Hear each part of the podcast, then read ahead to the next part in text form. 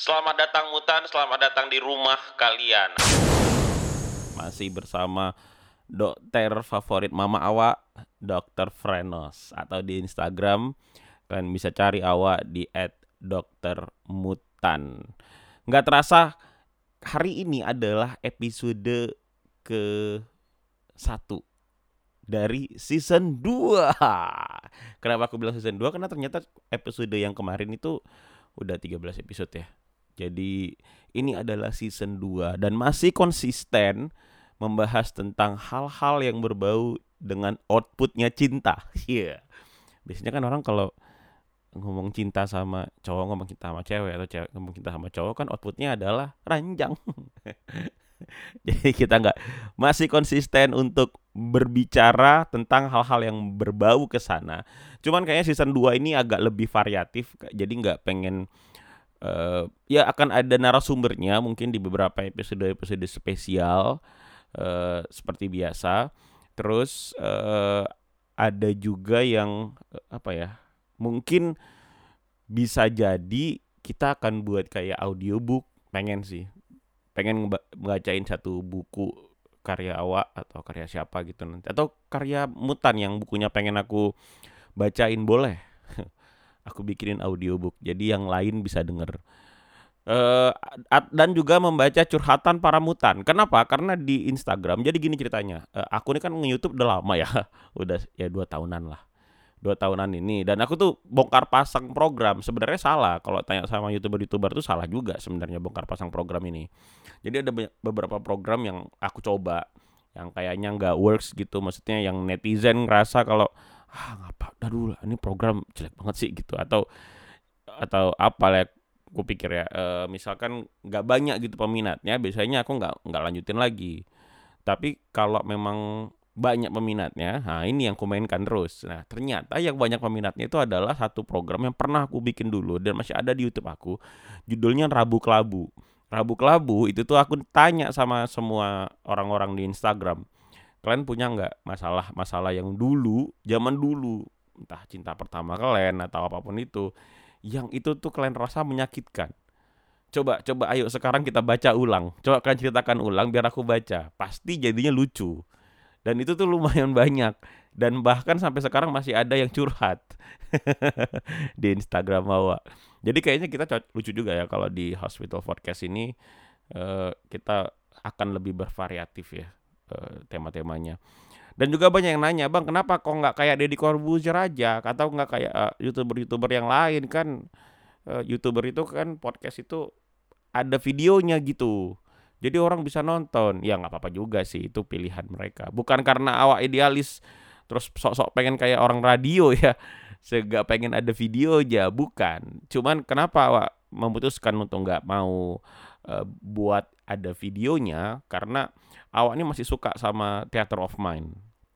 Jadi awak nih pengen yang dengar, kalian itu yang dengar, yang memang dengar dengan skala tertentu, nah, tiap hari kalian dengar atau kalian nungguin.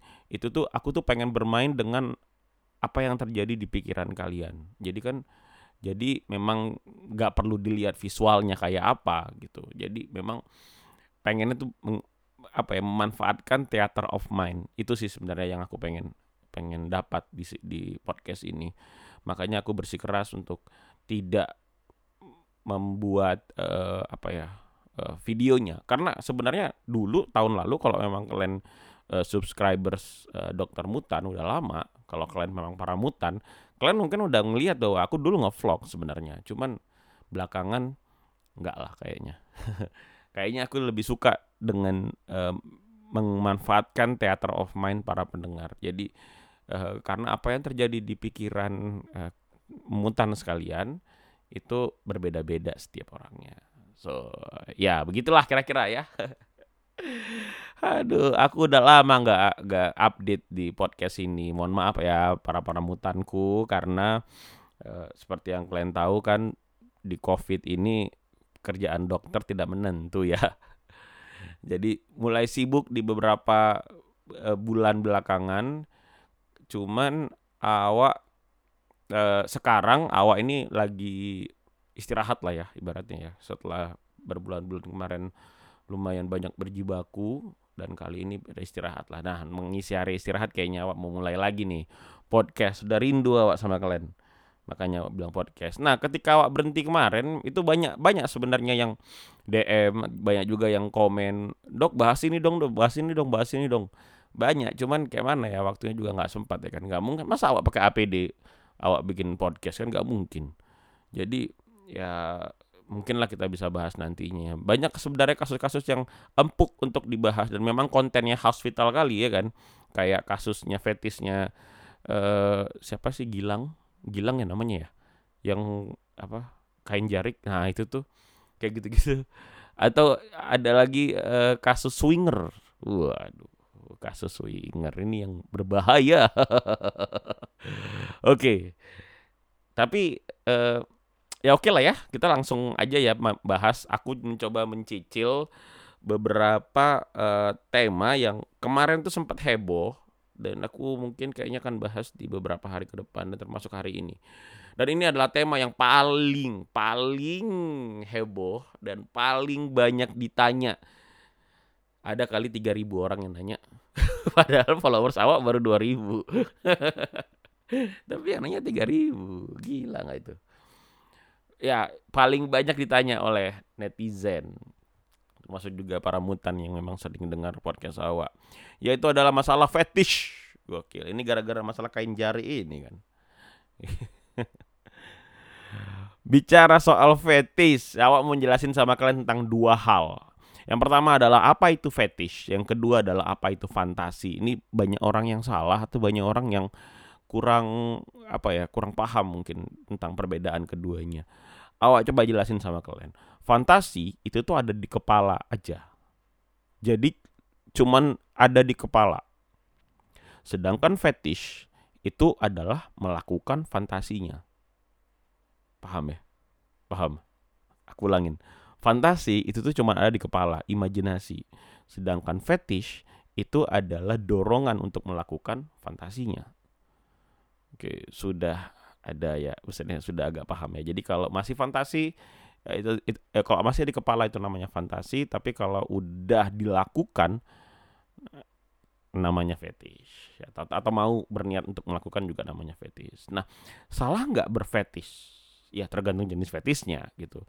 Kalau memang melanggar norma dan akal sehat, ya salah. Bisa-bisa kadang-kadang ada itu tergol- tergolong fetisme disorder nama penyakitnya. Itu adalah penyakit e, menurut D S M lima ya ini ya. Kalau kalian pendengar e, podcast awak di sebelum-sebelumnya itu pasti sering mendengar tentang D S M lima. D S M lima ini adalah semacam tabel panduan, eh, bentuknya si buku panduan para dokter-dokter psikiater dan psikolog dalam mengkategorikan kegangguan jiwa. Jadi, eh, nah menurut D S M lima ada sebuah gangguan yang disebut dengan nama fetisme disorder. Nanti kita akan coba bahas. Nah, fantasi itu sebenarnya boleh seliar-liarnya. Tapi fetish itu ada yang perlu dilakukan untuk meningkatkan kualitas seks. Ada juga yang nggak boleh kalian lakukan. Apa-apa aja itu jenis fetis. Nah, sebenarnya susah untuk dijelaskan. Kenapa? Karena fetis itu adalah imajinasi orang-orang. Jadi liar. Semua itu tergantung dengan pengalaman orang itu. Kan dan tiap orang juga beda-beda. Ya kan? Tiap orang juga beda-beda. Nah, nanti aku jelaskan dari mana datangnya fetis ini. Kalau kalian mau gampang apa aja itu fantasi yang ada di uh, di uh, dunia ini, gampang. Kalian tinggal buka pornhub dot com. Atau X N X X X atau X-Hamster atau RedTube. Lalu kalian klik kategori. Nah yang keluar dari situ itu namanya fetish. Ada Asia, B B W, Trisam, Emilf. Apa lagi ya? Apa lagi ya? Black Cock. Black Cock itu fantasi? Enggak ya? Ada, ada banyak lah. Itu adalah itu adalah jenis-jenis fantasi. Itu adalah jenis-jenis fantasi. Jadi itu adalah yang paling gampang. Nah itu cuma sebagian kategori. Karena ternyata ketika dilakukan penelitian, jenis fetis itu ada yang di luar dari kategori-kategori itu. Mungkin itu kategori dari yang biasanya orang yang sering klik ya, dari di apa ya di per dunia perbokepan. Nah, fantasi itu le, itu tuh didasarkan sama pengalaman. Nih awak mau jelasin nih kenapa orang bisa horny. Ini nih adalah penjelasan ilmiahnya. Senyawa kimia di otak yang mempengaruhi kehornian itu tuh namanya N O, nitrik oksid. Nah, N O ini diproduksi dua organ otak. Yang pertama namanya hipotalamus, yang kedua namanya sistem limbik. Nah, di sistem limbik ini, N O ini begitu dia masuk ke sistem limbik, biasanya dia itu ketemu dengan senyawa-senyawa lainnya. Nah, ketika dia bergabung dengan senyawa lainnya, disitulah dia menjadi endorfin. Eh, endorfin. Ya, disitulah dia bisa menjadi dopamin. Disitu dia bisa menjadi serotonin. Nah, makanya semakin banyak N O yang masuk ke dalam sistem limbik, makanya semakin banyak juga dopamin yang dihasilkan oleh otak. Seperti yang kalian tahu, dopamin itu merupakan bagian eh, jenisnya sama seperti heroin. Maka dari itu eh, dan efeknya juga sama, membuat rileks, membuat tenang, dan membuat candu. Makanya seks itu adalah candu. Kenapa? Akar muasalnya itu dari si nitrik oksid tadi. Nah, hi, kemudian mempengaruhi organ hipotalamus namanya. Nah, hipotalamus ini multifungsi organnya dan kerjanya itu tuh erat kali sama memori, sama ingatan. Tapi ingatannya adalah ingatan jangka panjang. Karena jangka panjang makanya jadi bias. Dia. Kalian mungkin nonton film ini enggak? Inside Out, yang filmnya dari Pixar. Film film memang film animasi tapi uh, jadi dia itu menggambarkan cara kerja otak dengan film animasi, dan that's a brilliant. Itu that's very very brilliant. Itu film yang aku nonton berkali-kali dan gak pernah bosan. Karena apa? Karena apa yang aku dapat dari buku kedokteran itu semua tertuang di sana. Ini itu penulisnya penuh dengan riset dan imajinatif luar biasa.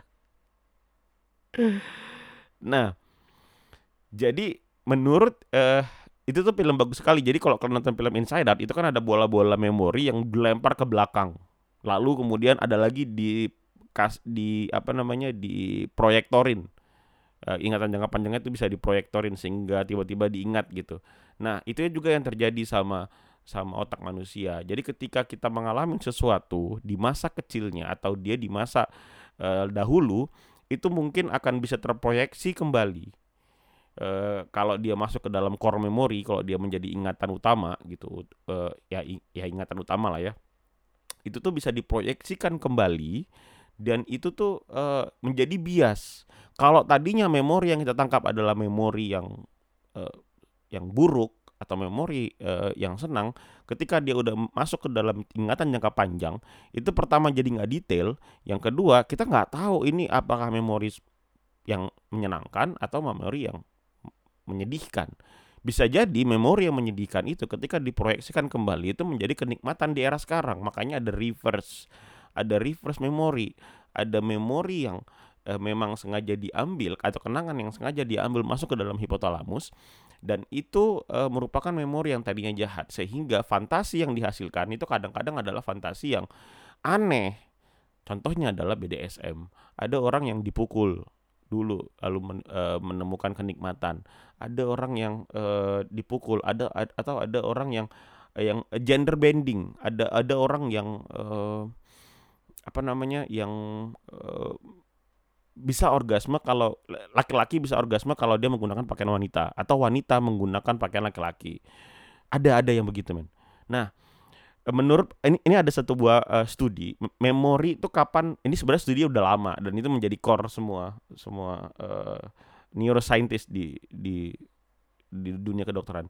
Memori uh, kapan yang banyak disimpan di kepala ada dua tahap. Ini adalah core memori yang paling banyak terbentuk. Itu ada dua tahap di manusia. Yang pertama adalah pada saat dia golden age, nol sampai lima tahun, atau yang kedua pada masa pubertas. Makanya kalau kalian nonton film Inside Out, kenapa aku bilang tujuh news? Karena apa? Kalau kalian perhatikan konsolnya yang mem- menciptakan pulau-pulau uh, core memory tadi, itu semuanya tercipta ketika di dua tahap, di golden age, lalu dia ganti konsol ketika dia di pubertas.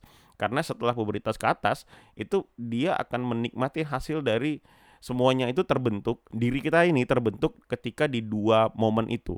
Makanya orang mesti hati-hati, men, uh, parenting itu mesti hati-hati di dua momen itu, ketika golden age dan di masa pubertas. Kenapa? Karena itulah yang membentuk karakter seseorang, termasuk karakter kita. Nah, Jadi misalkanlah uh, misalkanlah tiba-tiba uh, orang yang terkena gender bending, dia harus berhubungan seks uh, dengan menggunakan pakaian lawan jenis gendernya. Itu mungkin ketika dia waktu masih kecil dia coba-coba lipstik mamanya kan, atau dia cewek, uh, dia cewek, dia sudah potong rambut karena dia pengen ikut bapaknya, terus dimarahin, dipukulin sampai sampai dipukulin sampai nangis gitu, sehingga itu itu menjadi ingatan yang kelam ya, menjadi trauma yang kelam buat buat si anak. Ketika dia udah dewasa uh, diproyeksikan itu ternyata menjadi kenikmatan tersendiri, makanya bisa jadi dia menjadi uh, gender bending.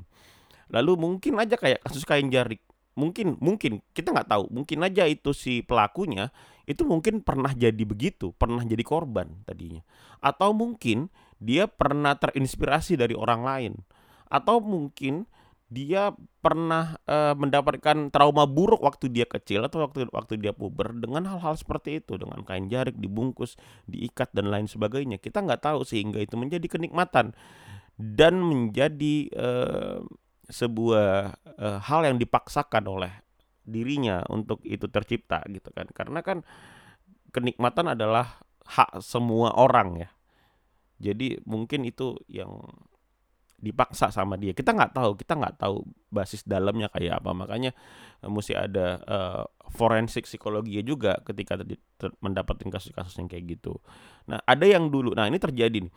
Fantasi yang uh, liar sekali di kepala, lalu ada uh, dorongan untuk mau melakukan di saat apa yang dilakukan masih dalam batas normal sah-sah aja. Jadi kalau seandainya uh, kalian berfantasi, terus ada dorongan ingin ingin melakukan, tapi masih dalam keadaan normal, itu sah-sah aja sebenarnya. Nah, tapi ada juga yang orang yang punya kelemahan untuk menahan dorongan itu, sehingga nggak mampu membedakan mana yang wajar dan mana yang tidak wajar. Inilah yang dikategorikan sebagai fetisme disorder. Aku kasih contoh. Kalau kalian berfantasi, kalian akan uh, makan malam sama Cristiano Ronaldo misalkan, walaupun nggak mungkin, tapi kan berfantasi gitu. Kalian bermakan malam lah gitu, kalian sama Cristiano Ronaldo, tapi terus kalian berfantasi. Salah nggak? Kan nggak salah. Kan tidak salah. Yang salah itu kalau seandainya kalian ngelakuin dua. Yang pertama, kalian terbang ke eh, Turin, ke markas Juventus, terus kalian culik Cristiano Ronaldo. Itu salah. Kenapa? Karena melakukan pemaksaan. Atau yang kedua, kalian eh, ambil guling, terus kalian dandanin itu kayak Cristiano Ronaldo, terus kalian ngomong sama guling itu, terus kalian menganggap bahwa itu Cristiano Ronaldo. Jadi kalian kayak ngomong sama guling. Terus kalian bersikeras bahwa mengatakan bahwa itu guling itu adalah Cristiano Ronaldo. Itu kan salah, sehingga tidak bisa membedakan mana, kenya- mana imajinasi, mana kenyataan. Nah, ini udah termasuk ke dalam kedua buah gangguan. Satu ya uh, jadi ada lakukan pemaksaan, dan satu lagi lakukan dengan uh, ya, ada ada ada sedikit gangguan pada psikisnya, pada jiwanya. Nah, e, ketika sudah menla- masuk ke dalam kategori e, merugikan e, di luar batas norma, yang pertama, yang kedua merugikan diri sendiri dan orang lain, itu udah menyebabkan fetis yang kelewatan. Gitu. Kita pengen punya banyak uang, ya sah dong, sah-sah aja. Tapi kita mencuri, ya susah. Apalagi kita mencuri, terus kita bilang, enggak kok, ini merupakan satu hal yang biasa-biasa aja mencuri ini, bagus-bagus aja, itu juga salah kan. Dia tidak bisa membedakan mana salah mana benar. Atau dia tahu itu salah tapi dia tetap melakukan, ya salah juga kan. Dua-duanya itu adalah kategori yang salah. Nah sama aja ketika seks gitu. Jadi sebenarnya berfantasi seliar mungkin itu nggak ada yang salah. Yang salah dan ap- apakah salah mewujudkan fantasi? Tidak salah. Kita berfantasi pengen punya banyak uang. Apakah salah mewujudkan banyak uang? Tidak salah lah. Tidak salah. Maka dari itu kebanyakan yang salah itu eh, adalah caranya, bukan fetisnya, bukan fantasinya, tapi eh, caranya gitu. Kita ambil contoh. Contohnya adalah kasus kain jarik. Salah nggak dibungkus-bungkus terus diikat? Enggak men. Tidak. Fetis dibungkus kain jarik itu tidak salah.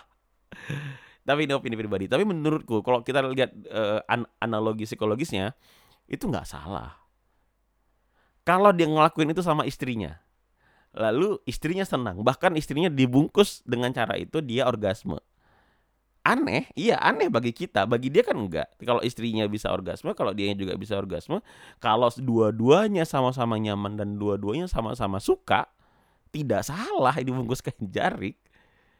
Tos lagi istrinya juga masih bisa bernapas di dalam, tidak ada yang luka, tidak ada yang salah, malah itu menimbulkan kenikmatan buat dia. Tidak salah, asalkan dua-duanya salah. Cuman kan di kasusnya si Gilang ini, dia memaksakan menggunakan modusnya. Melakukan menggunakan modus uh, tertentu, lalu dia melakukan pemaksaan yang nggak usah di nggak usah pakai dibungkus-bungkus lah. Seks yang wajar aja kalau dilakukan dengan cara modus dan pemaksaan, ini salah aja, salah kan. B D S M nggak salah B D S M, tapi kalau sampai melukai salah satu ya salah, nggak boleh dong. Kalau sampai lebam-lebam ya nggak boleh. Nggak boleh, itu kan manusia bukan samsa, kayak mana ya. Tapi kan ada namanya soft B D S M, itu mungkin bisa ditiru. Siapa tahu yang suka kan, nah, kita kan nggak tahu, kali aja ada yang suka ya kan. Nah, jadi apa batasannya? Batasannya adalah ketika masih ada norma, ketika masih di dalam batas norma dan tidak merugikan diri sendiri serta nggak merugikan orang lain. Ah, ngapain lah pakai fetis-fetis dilakukan, yang wajar-wajar aja lah. Ada juga yang ngomong kayak gitu, tapi awak gak sependapat juga. Karena fetis itu berasal dari fantasi. Kalau ada petnya fantasi yang baik, ya kenapa gak dilakukan? Contohnya adalah romance fantasy. Ada loh orang-orang yang bisa fully orgasm kalau dia eh, berhubungan seks di kondisi yang romantis, dengan lampu yang agak-agak redup, terus makan malam dulu, di diputarin lagu-lagu romantis-romantis yang gimana gitu di, di hotel yang dekat langsung eh, pemandangan ya kan, pemandangan neraka. Misalkan pemandangan kayak pemandangan apa ya, alam gitu kan.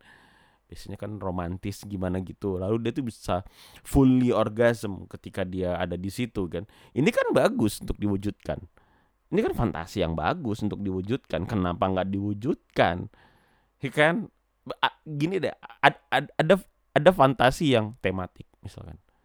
Dia akan gimana gitu kalau dia kayak berada dalam kelas. Ya tinggal di dekor kamar aja di kelas, ya kan? Itu kan bisa meningkatkan kualitas seks antara suami dan istri. Dan tidak salah untuk dilakukan. That's a fetish. Dan good fetish. Dan itu...